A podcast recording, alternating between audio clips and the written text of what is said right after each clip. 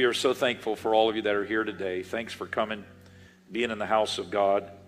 I know you value the Word of God, or you would not be here today. And so we open our Bibles and our hearts to the preaching of the Word of God, and I turn your attention to 2 Samuel chapter 18 and verse 6. 2 Samuel chapter 18 and verse 6.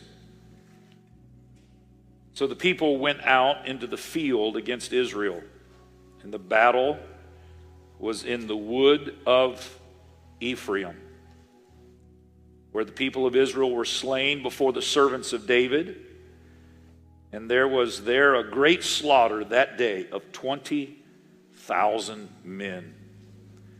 For the battle was there scattered over the face of all the country, and the wood devoured more people that day than the sword devoured.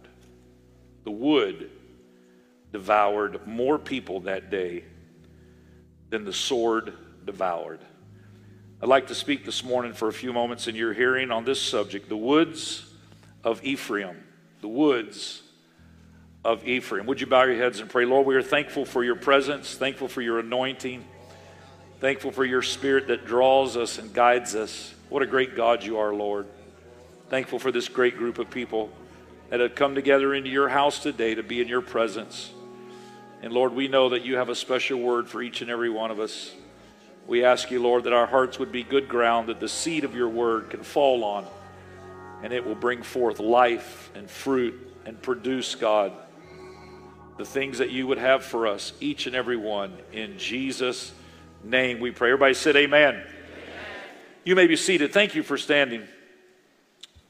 In the scriptures that we read, this was a difficult time for the nation of Israel. It was a civil war. Uh, David was king, and certainly under David's reign, Israel became a mighty nation. The most powerful, the most feared nation in the world at that time. But his son Absalom had risen up against him and had divided the hearts of the people. And what was true then is also true now. And that is, if you have more than one vision, you have division. And so the enemy is always trying to devour God's people from within. Some of the people were with David, and some gave their allegiance to Absalom because he had promised favor and, and access to the throne that he certainly could not fulfill. And rather than fight against his son, David and his men abandoned the palace and they went into the surrounding lands. Absalom then assumed that, that role, that position. He took over the palace with his men and established his own cabinet, and, and now he is uh, in control of Israel. And David and his loyal men are out and they're in the woods of Ephraim. Absalom now has a taste of power and taste of blood in his mouth, and he decides to pursue after David and his men. As long as they're out there, they are a threat to his kingdom. And so he left the palace and he left the comforts of Jerusalem and went into the woods of Ephraim uh, to fight against David and his loyal men. And the battle inevitably took place in a forest a forest with many trees, low hanging branches, stumps, holes where trees had fallen and the earth had been disrupted. It was, it was treacherous, uh, even to be on foot, much less on horseback at full speed, uh, fighting against an opposing army. And so these men were there in these woods of Ephraim, and they were uh, fighting one against the other, perhaps many of them related, perhaps many of them uh, acquaintances, people that they knew. It was countrymen, one turned against the other. And yet here they were in these woods fighting with all of these obstacles as they were. I remember uh, the first time I I realized how dangerous it was to be on a fast moving horse in a forest.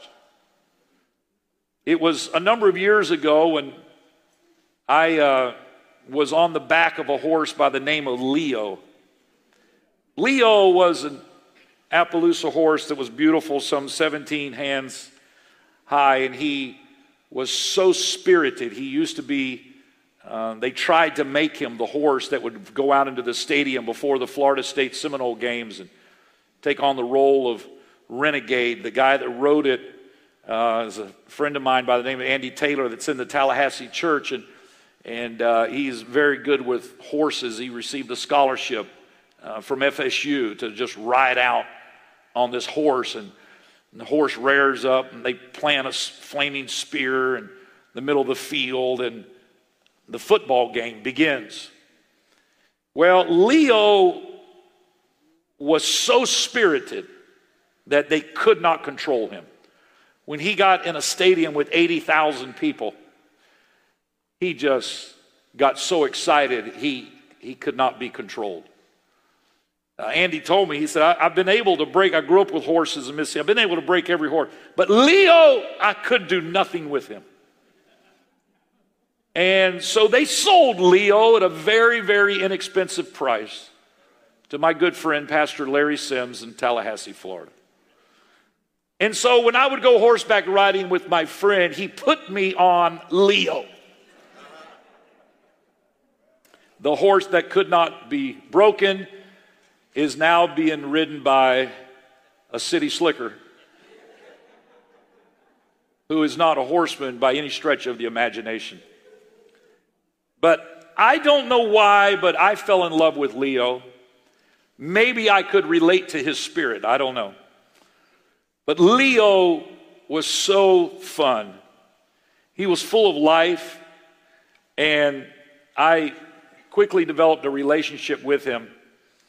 And so when I would go visit my friend, I would, I would ask, Can we go see Leo? And we'd go see Leo, and I would climb up on Leo and, and say several prayers, and we would be off in the woods. Well, my friend, being the mischievous friend that he is, he knew that Leo would never, ever lose a race.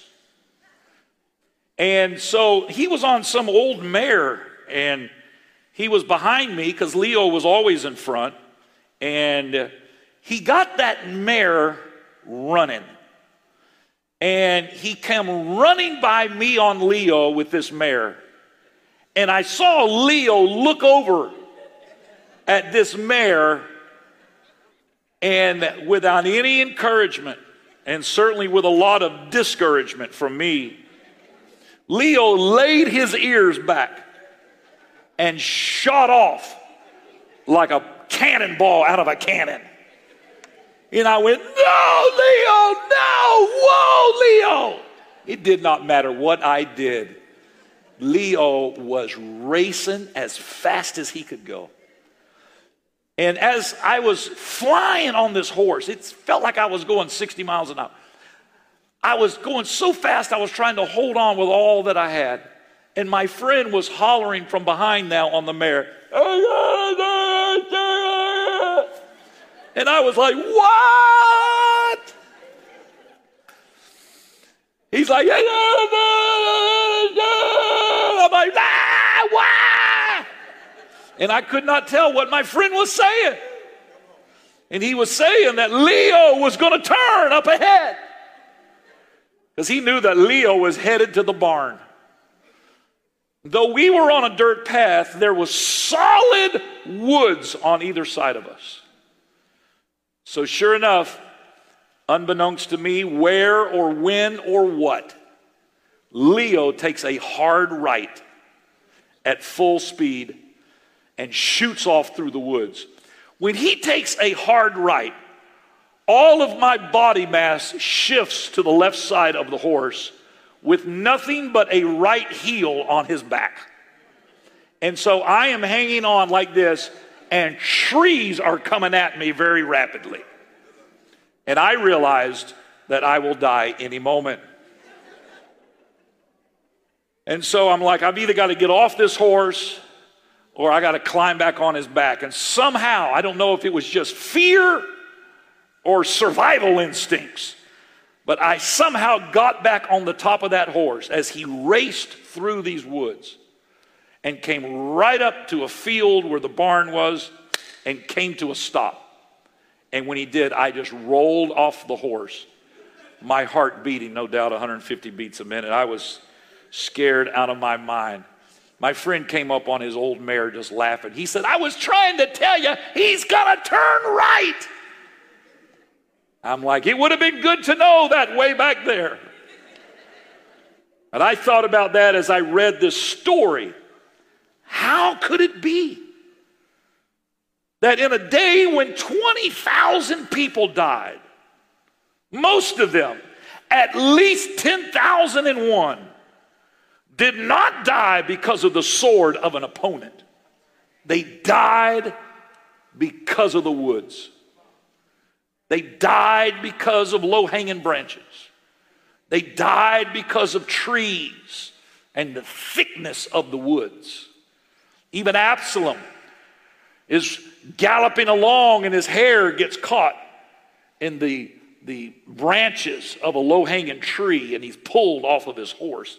He was the, uh, the, the one who had started this entire conflict. So the Bible gives that narrative. But thousands of them died because of the woods. Not because of the sword. Not because an opponent came up behind them or beside them and thrust a sword into their side. No, it wasn't the opponent that took them out was just the woods. Many times, ladies and gentlemen, it's not the devil that trips us up. It's not the sword of the enemy. It's just the woods, the cares of life, the stuff that we allow to hang around. We don't clear it out of our mind, we don't clear it out of our spirit we harbor something and a tree starts to grow. A tree starts to grow in the garden that God has given us, like He did Adam and Eve. Something starts to take root and we don't clear it out. We start out strong, we clear out all of the underbrush. But just like that lot across the street here that we own, the woods keep trying to take it back. And Brother Jenkins goes out there with the bush hog and clears it all down and clears it all out. It's beautiful. You could have a picnic out there if you wanted. But then the next day, the next week, the next month, and the forest tries to come back. And if you don't keep it clean, the forest will try to take it back over and over and over. I'm thankful that God saved us, ladies and gentlemen. I'm thankful that we've been baptized in the name of Jesus and filled with the gift of the Holy Ghost. But, ladies and gentlemen, it's going to take more than just being saved at seven or eight years old. It's going to take more than just living on an experience of 30 years ago. Every day you got to get up and you got to clear the woods. Every day you got to get up and say, This is the day that the Lord hath made. I'm not going to die because of the woods. You got to keep it clean. Ephraim was a son of Joseph. He was one of two sons that were born in Egypt. He was born in the palace. Joseph had been so blessed of the Lord that he had been brought to the palace of Pharaoh, Egypt. And, and so now Ephraim, being the youngest son, is being raised with the best schools, the best tutoring, all of the uh, wealth that Egypt could afford was bestowed upon Ephraim and his older brother Manasseh. And Joseph had now taken his sons to his father Jacob. Jacob, of course, had been reunited with his son Joseph.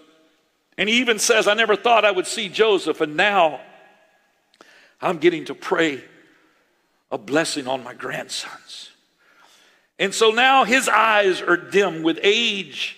And no doubt he reflects back to when his father, Isaac, who also had lost his sight with age. Certainly, they didn't have cataract surgery back then like they do now, and as they would grow older, their eyes would grow dim. The Bible refers to that on numerous occasions.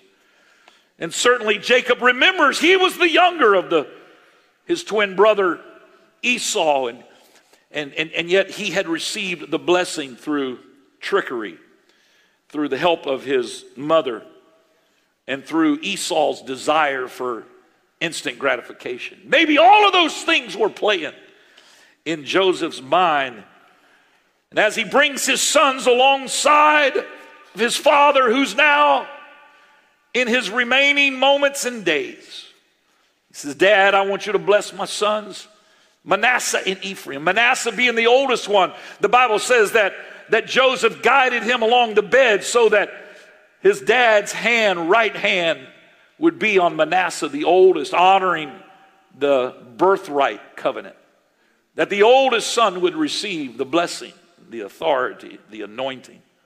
So he guides Manasseh there, and yet Ephraim, the younger son, comes up alongside, and, and Joseph guides his sons there so that Ephraim will be along the left hand, and, and the right hand will be Manasseh, and that right hand representing the, the power and the blessing from the Father. And he guides his sons there, and, and as he guides them along, uh, here's Jacob now, his eyes dim, uh, and he crosses his hand and he takes his right hand and goes to put it over on top of Ephraim and put his left hand on Manasseh.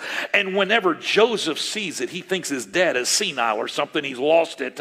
And he goes, Oh, no, dad. The Bible said he, he, he, gra- he raised his hand off it. He said, No, no, no. You're, you're praying the wrong way. That's, that's Manasseh. That's Ephraim. You've switched.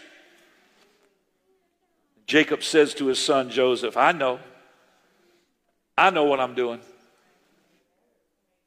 he said, Manasseh will be great, but Ephraim is going to even be greater. In his seed and his children, there's going to be a multitude of generations, and they are going to be blessed. And he said, I'm praying with my right hand on the top of Ephraim. Ladies and gentlemen, I'm so glad that the Lord didn't judge you and me like the world judged us the world wanted to put you in some sort of a lesser position because of who your parents were or who your grandparents were or what your upbringing was or the mistakes you had made in your past. And the enemy want to try to convince you that you're always going to be in a subservient position. But the Lord said, I don't think so.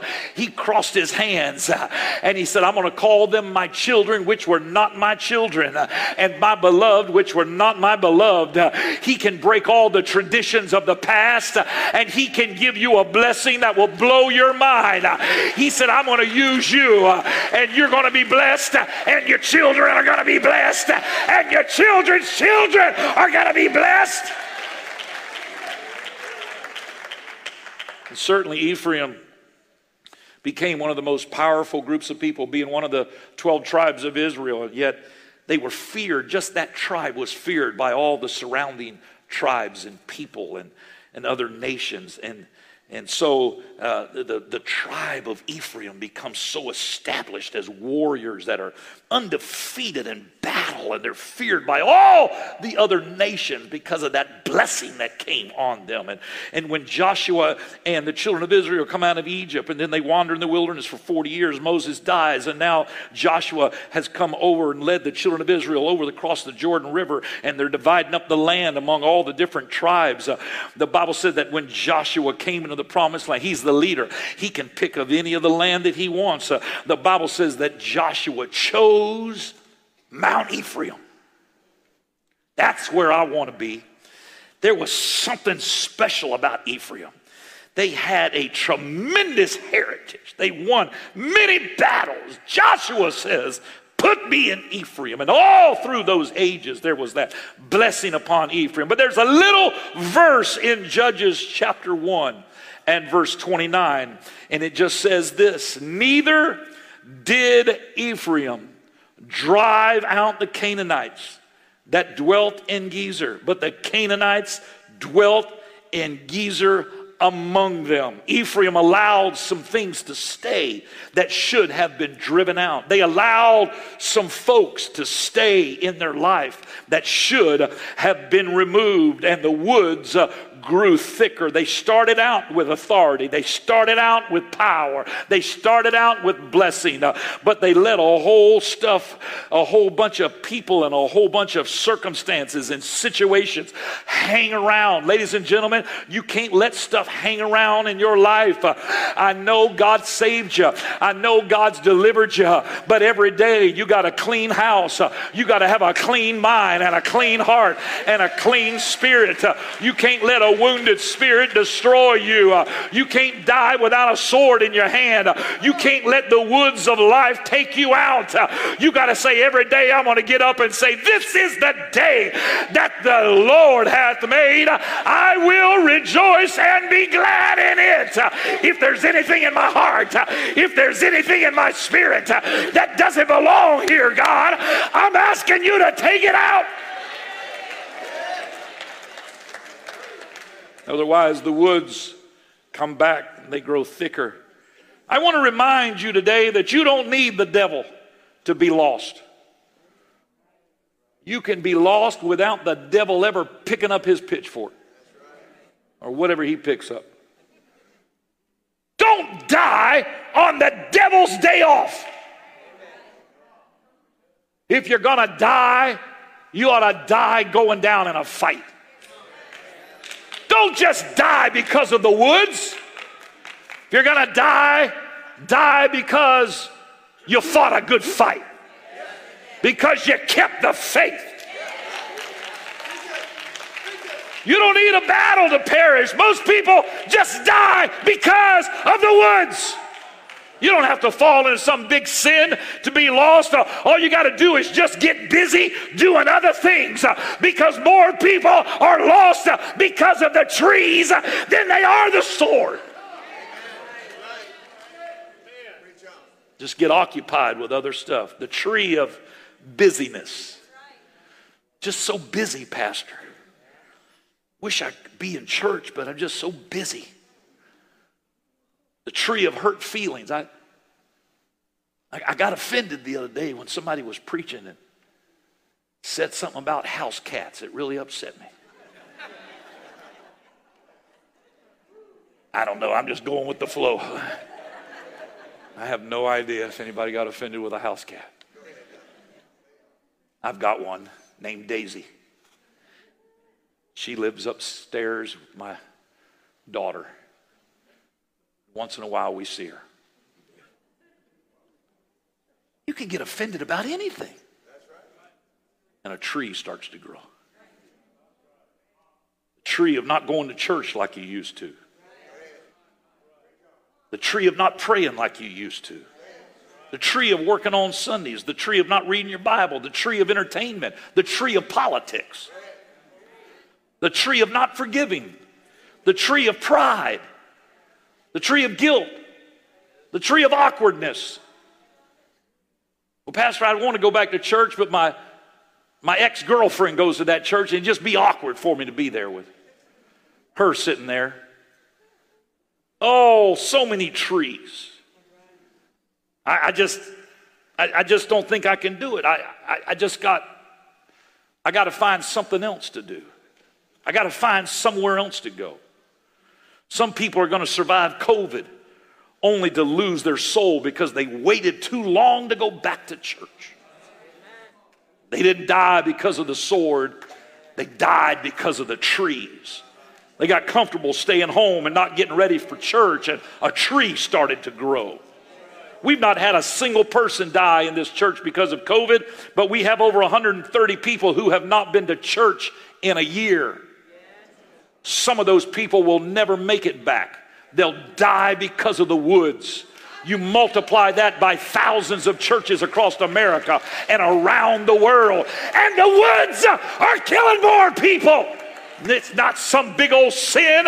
It's not some big old crisis. It's just the woods that are killing more people than the sword of the enemy. Oh, but I'm thankful for people that say, I'm not going to let the woods take me out. I'm thankful for people like Frank that are sitting right here that's gone through chemo and everything else, but they're still in the house of God, not afraid, lifting up their hands and worshiping the Lord. Not going to let a tree grow there. I'm thankful for Jimmy that's gone through radiation and chemo, but he's sitting back there with his wife because he's not going to let a tree grow there. I'm thankful for Sister Flick that lost her husband a few months ago, but there she is in the house of God because she's not going to let a tree go there. I'm glad for John that's sitting right here that COVID tried to take him out, but he said, I'm not going to die without a fight, and he's in the house of God today. I'm thankful for men and women that say, I'm going to make it. The trees are not going to kill me.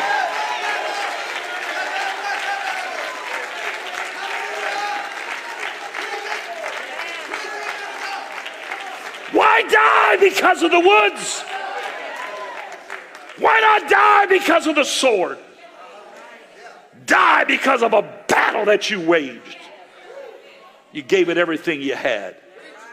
You left it all on the field. A few years ago, I walked Omaha Beach, where thousands of young men gave their lives on D Day, the landing of Normandy. We knew at some point we were going to have to get a foothold in Europe to drive back the Nazis. I walked those beaches and I thought about all of the bloodshed. Thought about how sad that when those Higgins boats would, those landing boats would come up on the sand and they'd drop the front of that boat and all of those men would rush out. Many of them being shot and killed before they even got in the water. As those German nests are still up there where all those guns were, mowing down. Many of those boys were 18 and 19 years old their bodies all floating around. I walked those beaches and I thought in my mind of what it must have been like on that day. The bloodshed on that beach and all of the bodies floating in the water. And I thought about how sad that these young men, just getting started in life, died on this beach. Omaha Beach, Utah Beach. They died. And I walked up and down that beach and then something hit me. Wait a second. It hit me. Those men died for a cause the liberation of the world from fascism and Nazism. They died on the battlefield, they died protecting our liberty. What's really sad is the thousands of young people that die every day from drug overdose. Think about all of those bodies stacked up. Think about all of the young people that die from texting while they're driving. Think about all of the young people that die from taking their own lives because they're depressed because their boyfriend broke up with them. That's what's really sad. All the ones that died without a battlefield. They died without a cause. They died in the woods. They died because of the cares of life. They died from self inflicted wounds. I say to this great church today if you're going to die, die on the battlefield of having a sword in your hand and a word in your mouth and swinging and giving it everything you've got.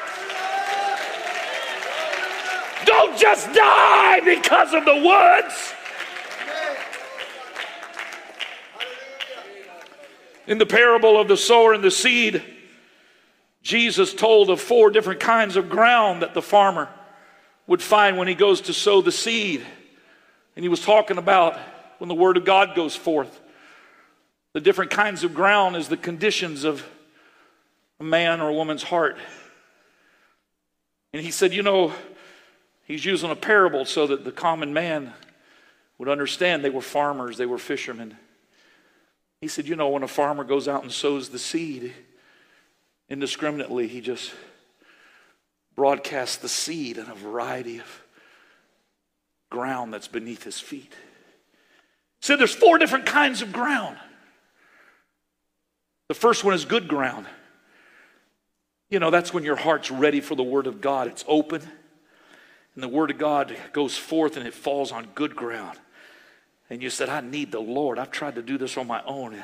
I believe the Word. And so the soil of your heart opens up and receives the seed of the Word, and it goes down and it, it gets its roots established and it's nourished and it bears fruit, and something powerful happens. That's the good ground, but only 25% have good ground. He said the second kind of ground is the wayside. The seed, as it's thrown, lands on the wayside. And on the wayside, the birds and the fowls come and take it, devour it. They eat the seed before it can get planted. And he said the third is stony ground. He said stony ground is where the seed falls and there's not much earth, and because it doesn't get planted, it springs up, it doesn't take root, and the sun came and scorched it, and it withers away because it, it has to deal with the heat of the climate, but it's not got the soil, the nutrients, the water. And so it withers away. And the fourth is some of the seed goes forth and falls among thorns, and the thorns choke it out. Only one of the four is good ground. So, three out of the four ways the Word of God can go forth and not be effective in your heart, in my heart. Three out of the four ways. And of those three, only one is the result of a third party. Only the wayside where the birds come and devour it. That's the only one that involves something that's outside of the condition of the ground. The other two are woods. Two out of the three. Two out of the three ways that your heart can reject the word of God is simply the woods. Stones and thorns, they're already in the ground. They're a part of our nature. Two weeks ago, we celebrated a risen Savior. We celebrated the fact that Jesus conquered death on that resurrection day. Two, when you're up in the ebb and the flow of life uh, and the good days and the bad confusion of the woods. He showed us how to live and how to live victorious. He showed us how to navigate the woods, how to defeat the tendency of the flesh to self destruct. I say to you today, whatever tree is trying to grow in your garden, I want you to name it and disown it. It's time to chop down some trees that are stealing your joy, that are stealing your victory. Got too many low hanging branches that's got you smothered and crawling on your belly on the ground. It's time to stand up, stand up straight, and take the sword of the Spirit and chop down some stuff that's been hanging out in your life long enough. You ought to name it. You ought to name it and not claim it. You ought to name it and disown it. You ought to say, That thing is not staying in my life any longer. I'm not going to harbor that attitude or that spirit. I'm not going to let that thing destroy me. I'm not going to allow the enemy to drag me out into the woods and destroy me because of the trees. Absalom left Jerusalem, left the palace, uh, and went out and took the fight to David in the woods of Ephraim. Uh, and it was uh, his end, uh, it was his undoing uh, because he left the palace to go into the woods. Uh, can I tell you today that the enemy would like to try to draw you out of the house of God and draw you away from the temple of God's presence and to drag you out of the woods and isolate you and kill you. Oh no, my friend. You ought to say, This is the day that the Lord hath made. I'm going to rejoice and be glad. You've been baptized with the Holy Ghost. You've been filled with the Spirit. You've been buried in the name of Jesus. Don't die because of the woods. Mm. Greater is he that is in you than he that is in the world. Come on, it's time to get a bush hog, backhoe.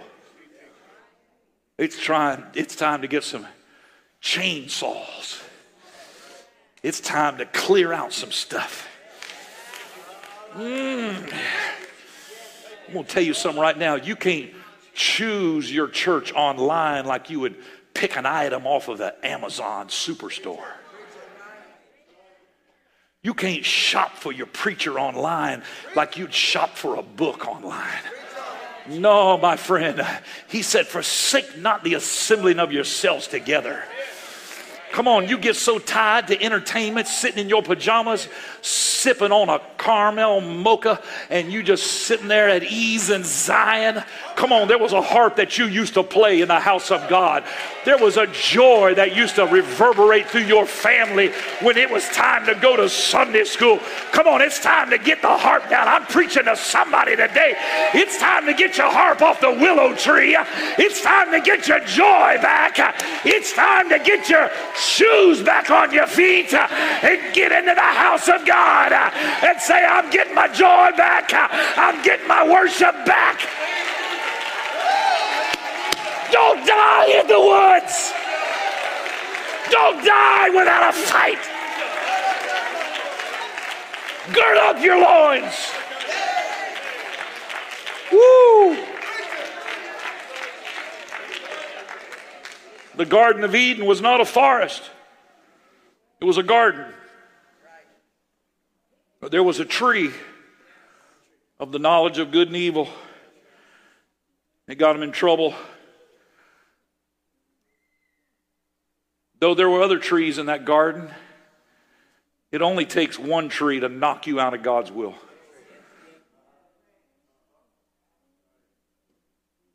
And you got to take ownership of the Word of God.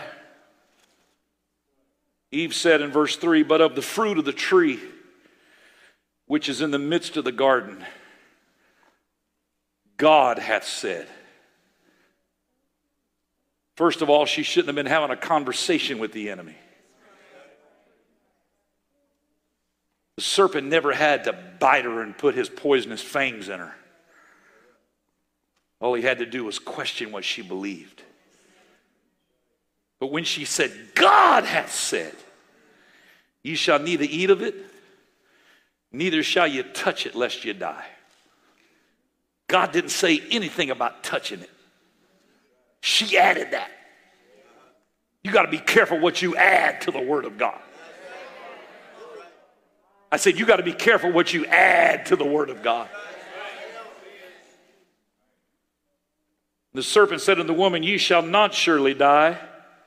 And the reason that he felt the freedom to question what God said was because Eve didn't say, This is the way it is. She said, What God hath said. And that gave an opening to the enemy. She didn't take ownership of it. She said, God hath said. That's what the church teaches. She didn't claim it. She didn't say, I can't take part of anything from that tree.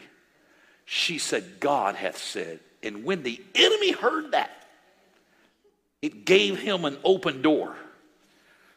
And he said, Ye shall not surely die.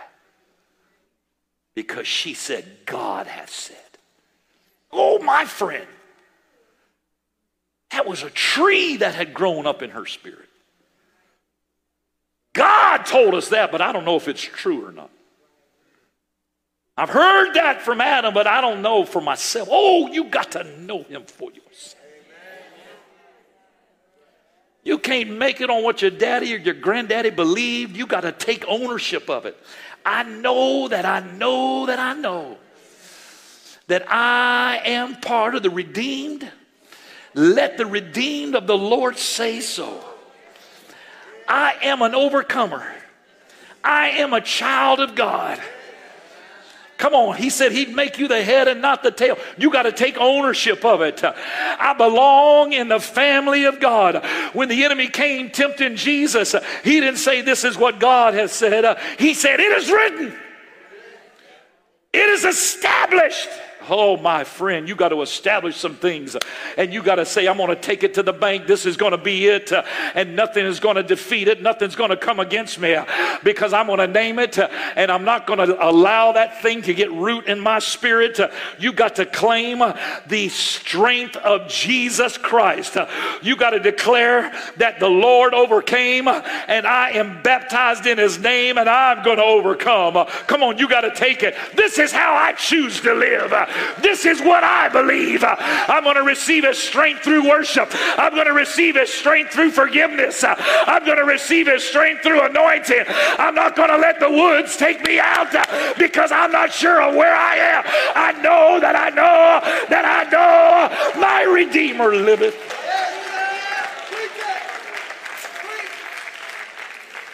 Would you stand to your feet? When I think about the redeemed of the Lord,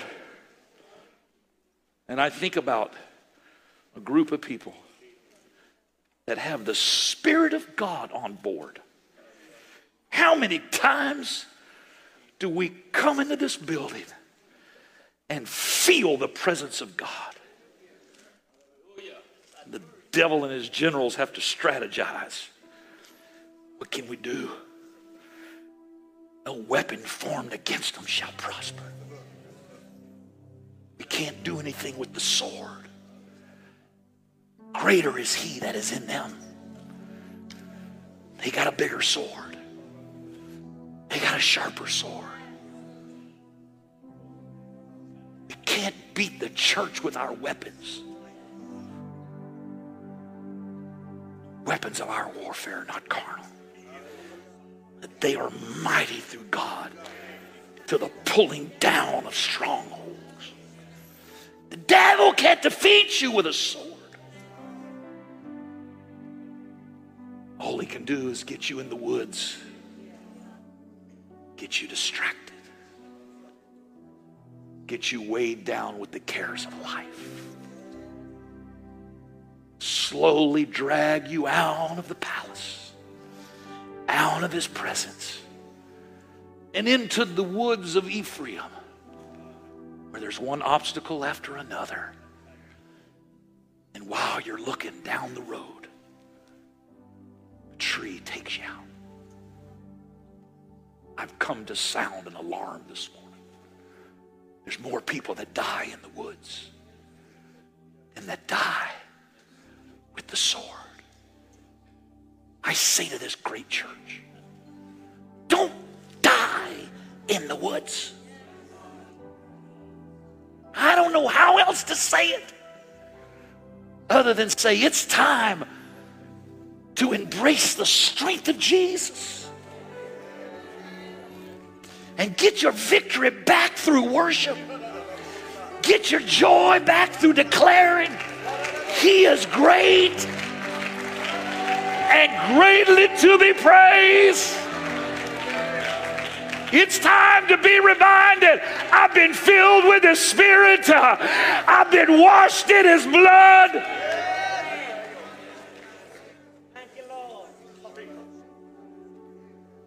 If you want to come to the front or you want to pray in your pew, it makes no difference to me. But here's what I do ask I ask that we make this entire building an altar right now and that everybody in this building would lift your hands and your voice like a trumpet. And would you declare right now the strength of Jesus Christ in your life? Oh, yes, I'm coming out of the woods. I've been on the peripheral too long. Come on, I've been out on the sidelines too long. I got to get back to where I was. Hallelujah, Jesus. Come on. I got to get my joy back. I got to get my anointing back. I got to get my purpose and my vision back. I got to go back to the way it used to be. Come on. Lift up your hands and your voice. Every tree's got to come down. Every obstacle's got to be removed.